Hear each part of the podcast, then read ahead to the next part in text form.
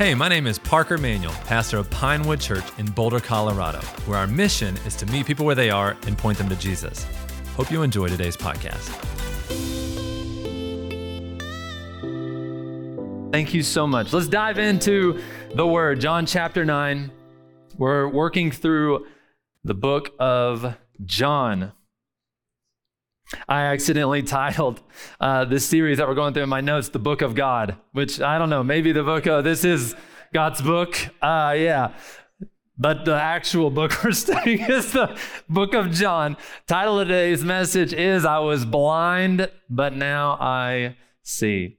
And we're looking at John chapter 9. And, you know, we're just going to cover the whole thing together. We're going to systematically work through this passage together, which I think is fine. Let's, we'll work through it take a little extra longer, but that's great. I'm excited. This is the sixth sign, sixth sign that Jesus has performed. These are miracles, but they're also signs. What does a sign do? Points to something else. And so this is what this miracle is doing. It's a sign that's pointing towards something else. This was happening during what was called the Feast of Dedications or Festival of Lights. There's a lot going on uh, around this miracle. The overall theme of the Gospel of John is belief. And John himself pins this in John chapter 20, verse 31, when he says, But these things are written so that you may believe that Jesus is the Messiah, the Son of God, and that by believing you may have life in his name. So, all of the stories, all of the things we're talking about are so that you might believe.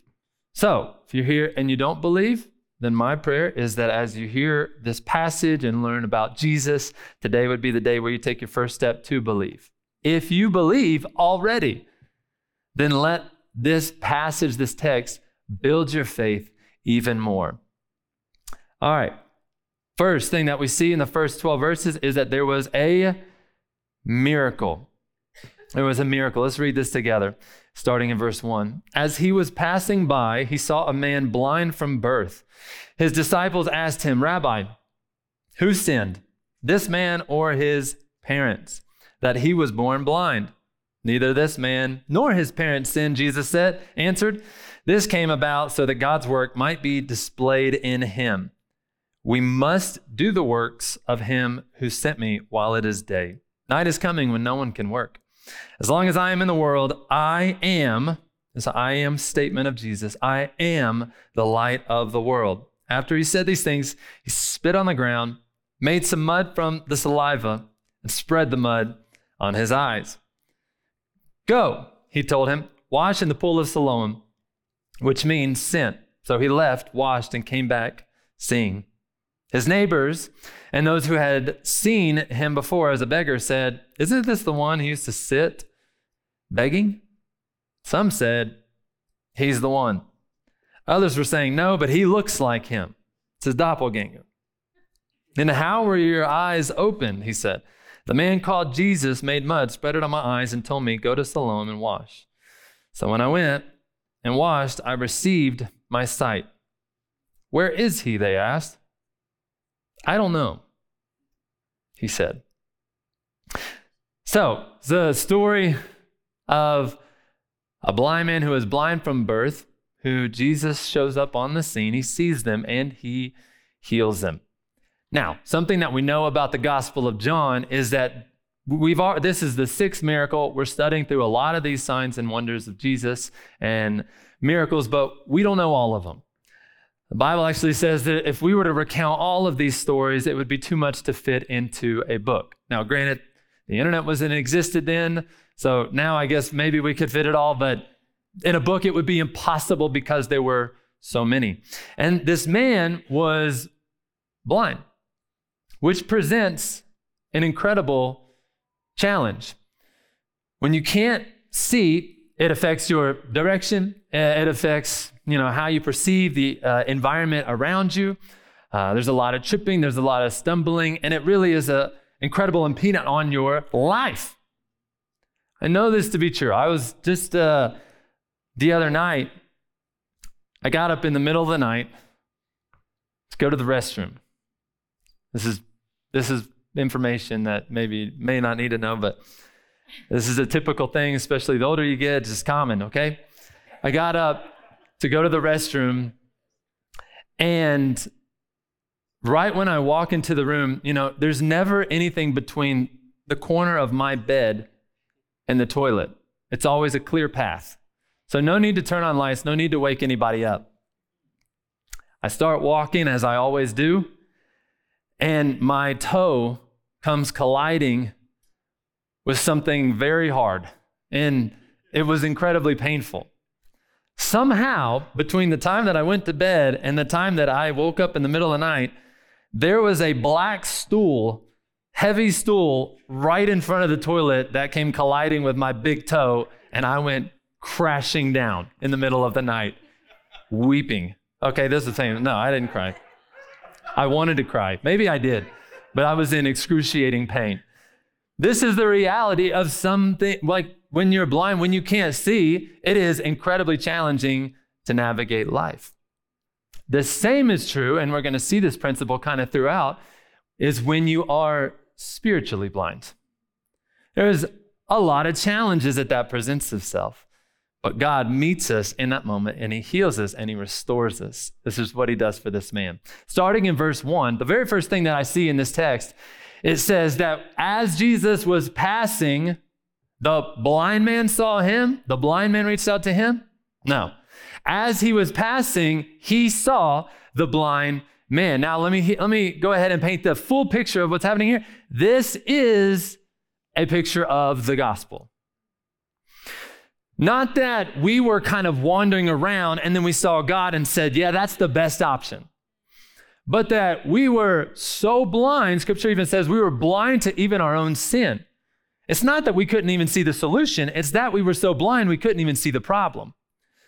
But the gospel is that Jesus saw you. Jesus came to you. Jesus drew near to you, and Jesus drew you to him. This is called, in the big theological picture, this is the sovereignty of God. He came after me, He rescued me. says in John 6 44, No one comes to me unless the Father who sent me draws him in, and I will raise him up on the last day. When I was a beggar, he saw me. When I was hopeless, he saw me. When I was blind, he saw me. This is the intent, intentionality, and this is the love of Jesus. So if you're saying, nobody sees me, Jesus sees you. I'm always overlooked. I've always been overlooked. Jesus sees you. I'm too much of a mess. Nobody wants to be my friend. Jesus sees you in your mess, and he wants to be your friend. Jesus loves you. This is who he is. The disciples then ask an interesting question. What do they say? Who sinned? This man or his parents? There has to be some sin connected as to why this man is born blind. This is a more of a theological idea than a physiological idea. This is more of them having kind of a theological concept wrongly and misinterpreted that if you sin, which it's, you could even sin in the womb to uh, for this to happen to you that it resulted in some type of physical infirmity in your life or some type of physical challenge. Had to be a result. It was either your parents or it was you. And this is a belief in Judaism at the time. But this is not true of the Bible. So this is them misinterpreting a few passages. You can go down this road and study it if you want, but I'm not going to linger here. This is them misinterpreting Exodus 20, verse 5, Numbers 14, 18, and Deuteronomy 5, 9. They misinterpreted these passages to mean something that it doesn't actually mean. But Jesus uh, gives the truth in Luke 13, 2, 3, and 2 Corinthians 12, 17, and Galatians 4, 13. If you're taking notes fast and you want to go down that road, you can study that some other time. But they misinterpreted what this means. Now, this is good news for somebody here. Because exactly what they were doing to the man is exactly what we do to ourselves, and it's exactly what we do to other people. And this is from both ends.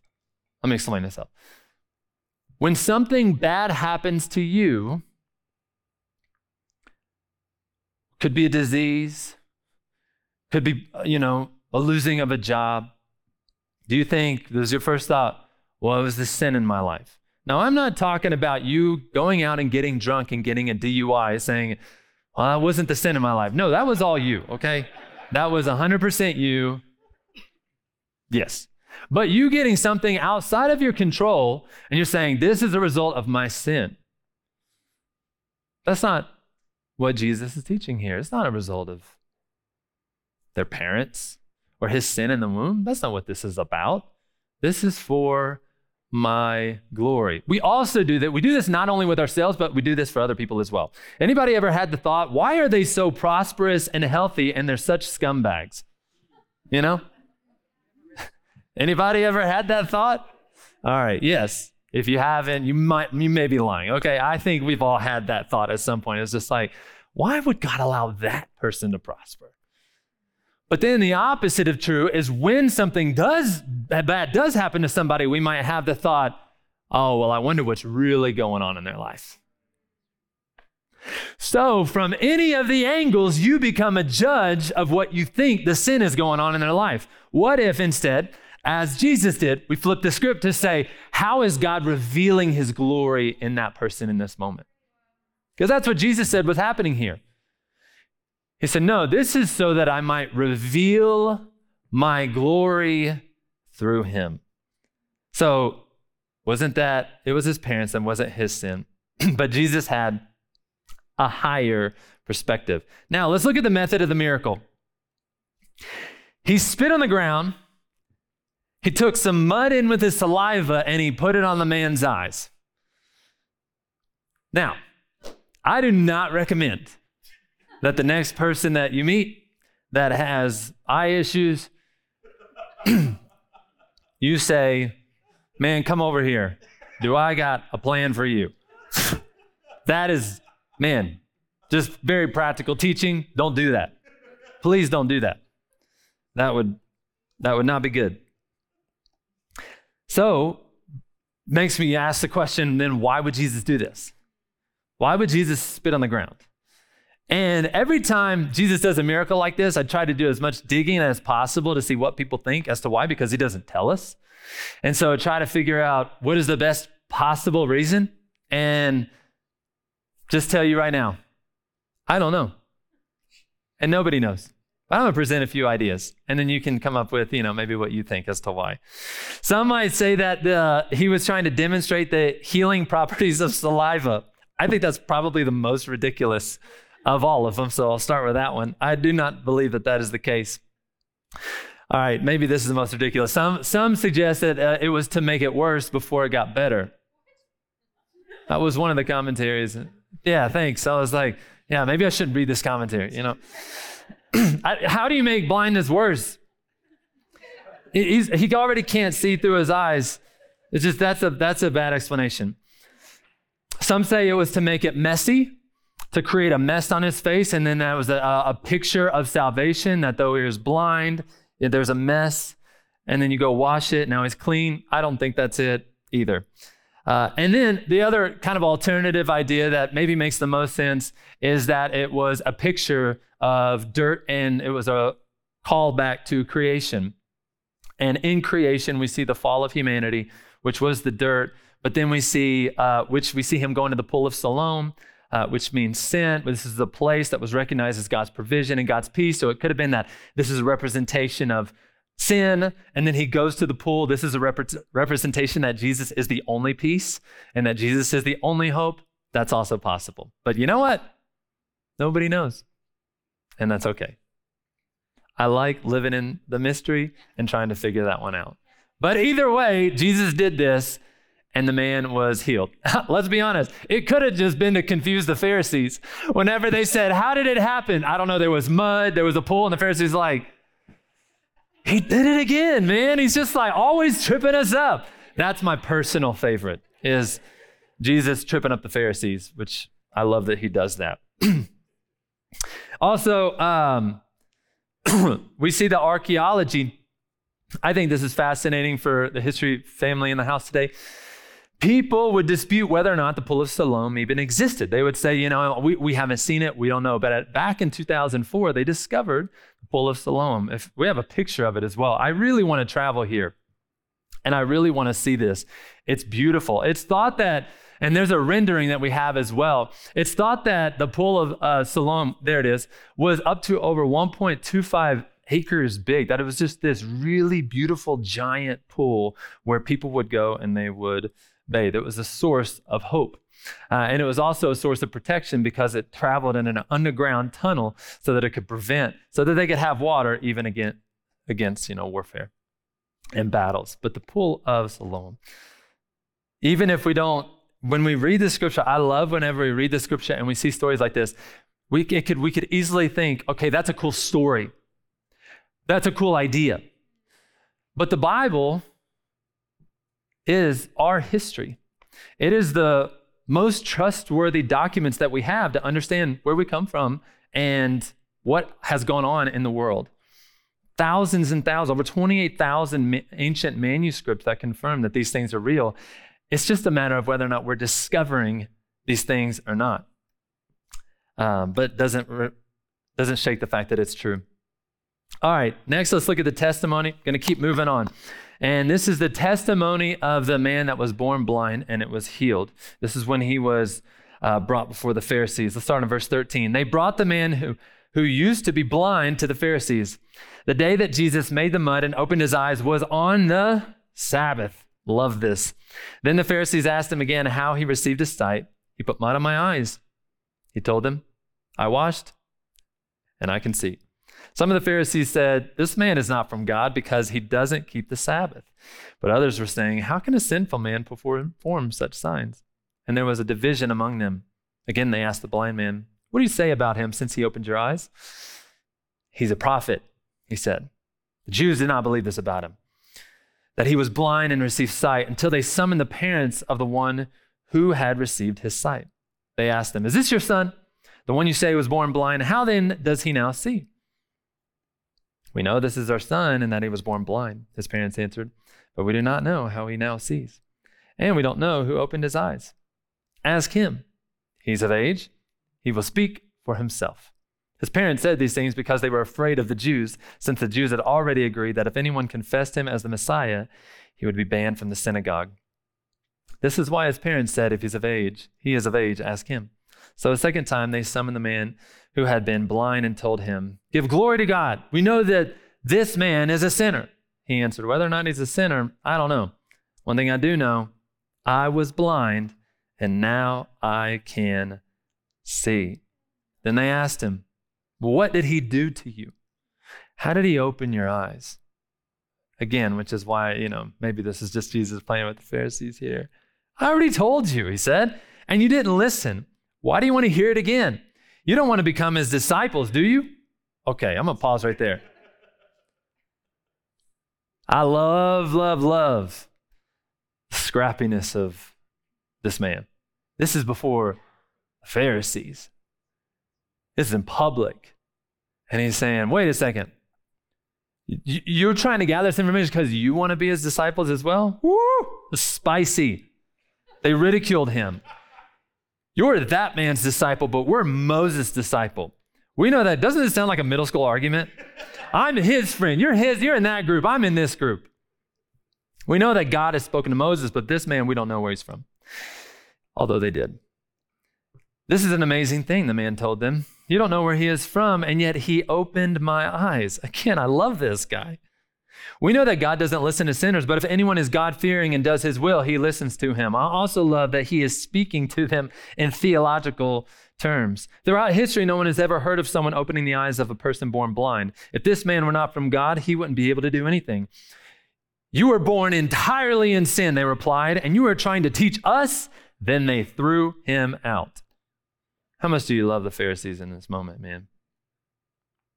Rejecting the very miracle of what happened. Undeniable. And them themselves even acknowledging that it happened, but yet still rejecting because of their anger and hatred towards God, towards Jesus.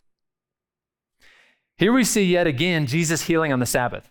I think this was Jesus' favorite day to heal. I think he waited for the Sabbath. He's like, here it comes again. I'm going to find somebody here. This is really going to make the Pharisees upset. Why? Because the Pharisees loved law. And this is a reference back to Exodus 20:10 that speaks to the commands of taking a Sabbath. But what the Pharisees did is they added to the idea of taking a Sabbath. Sabbath is not for God, Sabbath is for man. They added to that rules and regulations, over 31 to be exact, and one of those being you cannot heal on the Sabbath because it's technically considered work. So, Jesus doing this on the Sabbath was him breaking the law of Moses in their minds, even though it wasn't. This was their law, not God's. God is the perfect law. He came to fulfill the law. He does not break his own law. But it made them so angry, he said, they cannot come from God. A principle that I want to see here that I'm not going to linger on Jesus always chose people over man made policy. Always. In this instance, you have man made policy, man made law. Jesus says, forget all that. We're meeting the needs of the people. We're helping, we're being a blessing, we're serving. That's what we do.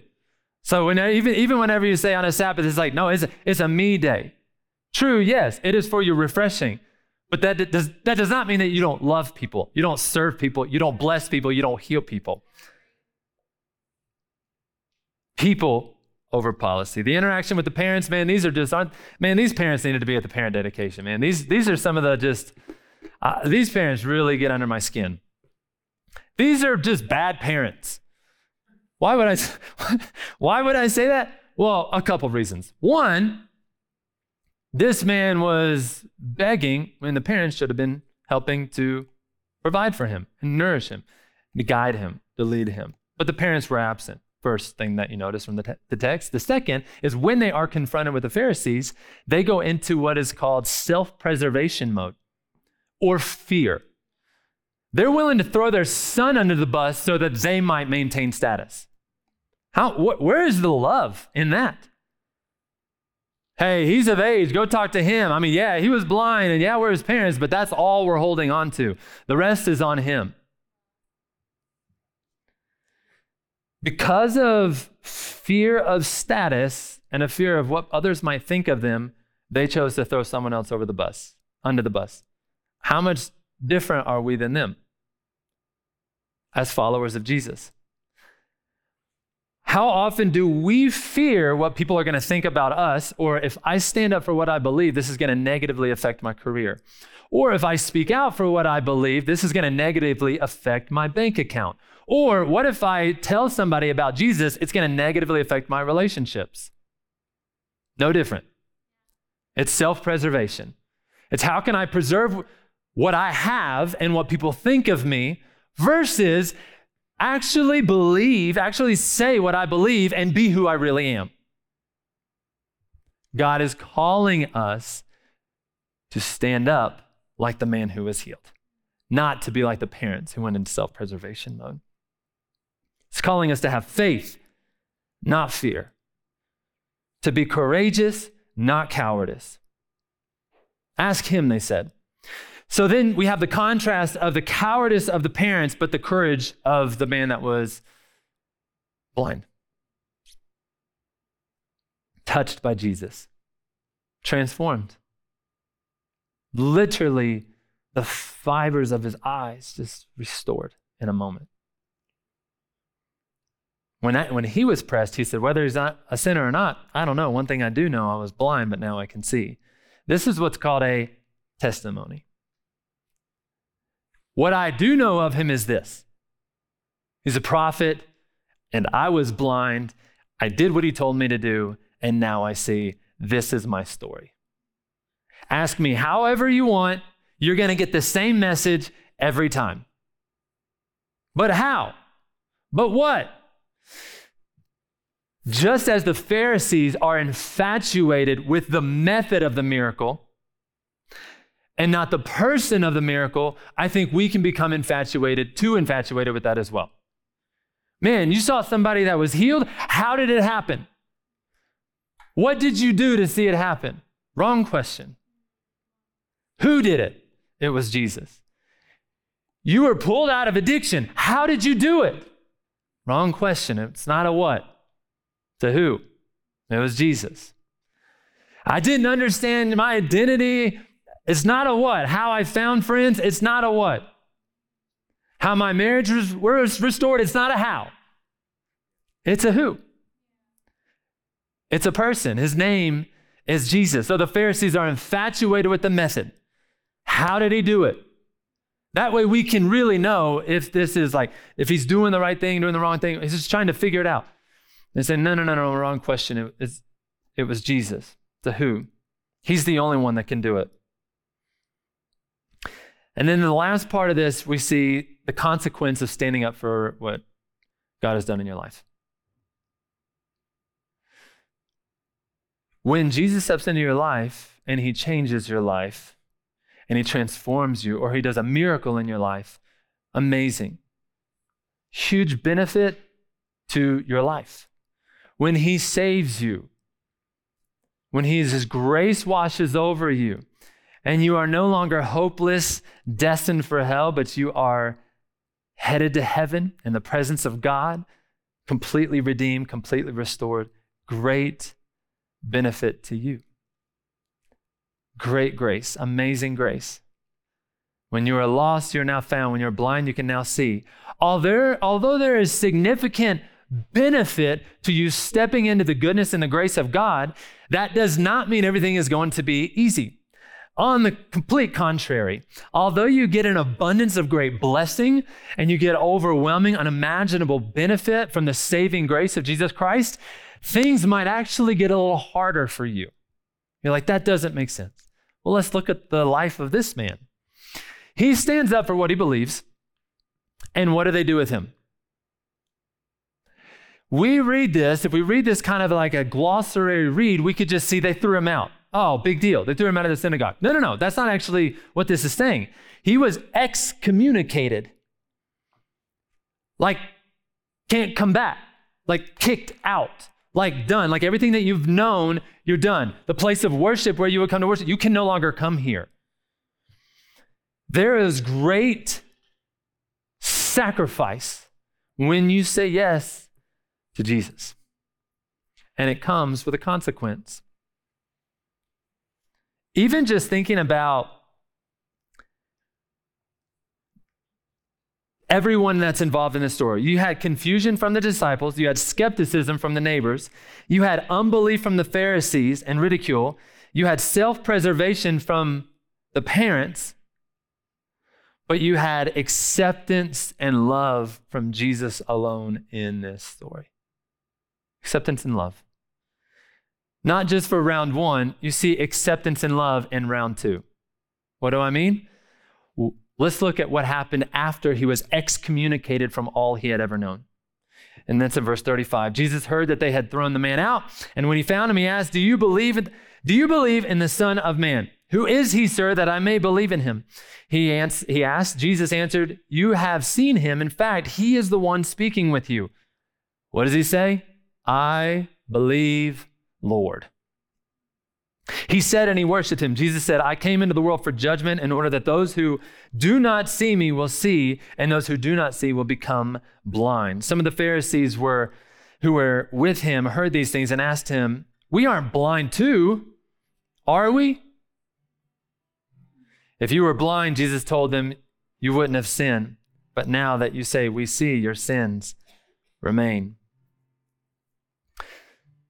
Jesus accepted him as he was, as a beggar, born blind. Received him, he restored him. And then we see him excommunicated from his community, all that he had ever known. And then Jesus finds him a second time. And the second time that he finds him, he says, Do you believe in the Son of Man? And he says, Well, if I knew who he was, then I would. And he said, I am he. He said, Then yes, Lord, I believe. So in this story, you see when he's asked of who Jesus is, he says he's a prophet because that was all that he knew. Then you see the transition to Jesus saying, I am the Messiah, and him saying, Then I believe that you are who you say you are.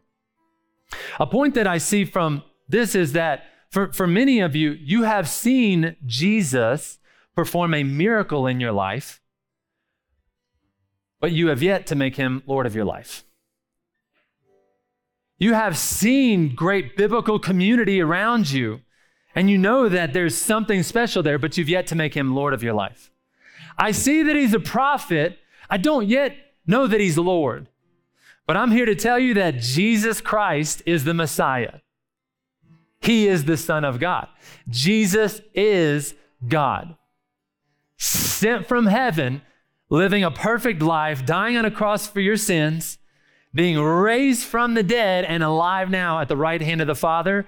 And He is calling you in. He's drawing you in. He's saying, What more do I have to do for you to believe? I've died for you. What more must I do? But God demonstrates his love towards us in that while we were yet sinners, Christ died for us. In Romans 10, it says, If you confess with your mouth Jesus is Lord and believe in your heart that God has raised him from the dead, you will be saved. That is how you make him Lord of your life. Now, did this man know much more about Jesus other than the fact that he healed him of his, of his blindness and that he said that I am the Messiah. You may be here and you may be saying, but I don't have all of the answers to the Christian faith. Welcome to the family. Neither do I. I don't even know why he made it mud. You know, I, have studied this passage for weeks and I don't know why he made I, I don't know all of the answers. And I don't have all of the answers. Nor do I think we should have all of the answers. I think there's something. Would it be God if we could articulate everything there is to know about him? No, he's infinite. He's mysterious. He's, his thoughts are higher than our thoughts. So, no, I may not have all of the answers, but one thing that I do know I was blind, but now I can see. One thing I do know I was lost, but now I'm found. I was hopeless, but now I have hope. My hope, my prayer is that today would be the day that you say yes to Jesus, to experience sight for the first time. So, what is going on in this passage? This is the big picture. The man was blind, now he can see. What is the bigger story? What is the bigger uh, metaphor that Jesus is trying to teach us here? Is that we were all, prior to saying yes to Jesus, spiritually blind. Not only could we not see the truth, we could not truly see our sin. But when Christ comes, he removes the scales. And for the first time, we can see I'm a sinner. I actually have sinned against the holy God. That God is real and he's perfect and he's holy and I am not. I can see that for the first time. I was spiritually blind to my own sin. Now I can see it. Now that we see it, through the power of the Holy Spirit, He draws us in and He helps us see that Jesus is the way, Jesus is the truth, Jesus is the life. John 14, 7. Nobody comes to the Father except through me. He's the only way, guys. There's no other way but Jesus. Hey, thanks for listening. If you'd like to learn more, or if you'd like to join us on a Sunday, head on over to pinewoodboulder.com. If you enjoyed this podcast, please share it and if you'd like to be notified every time we post new content, then subscribe. And remember, just keep coming back.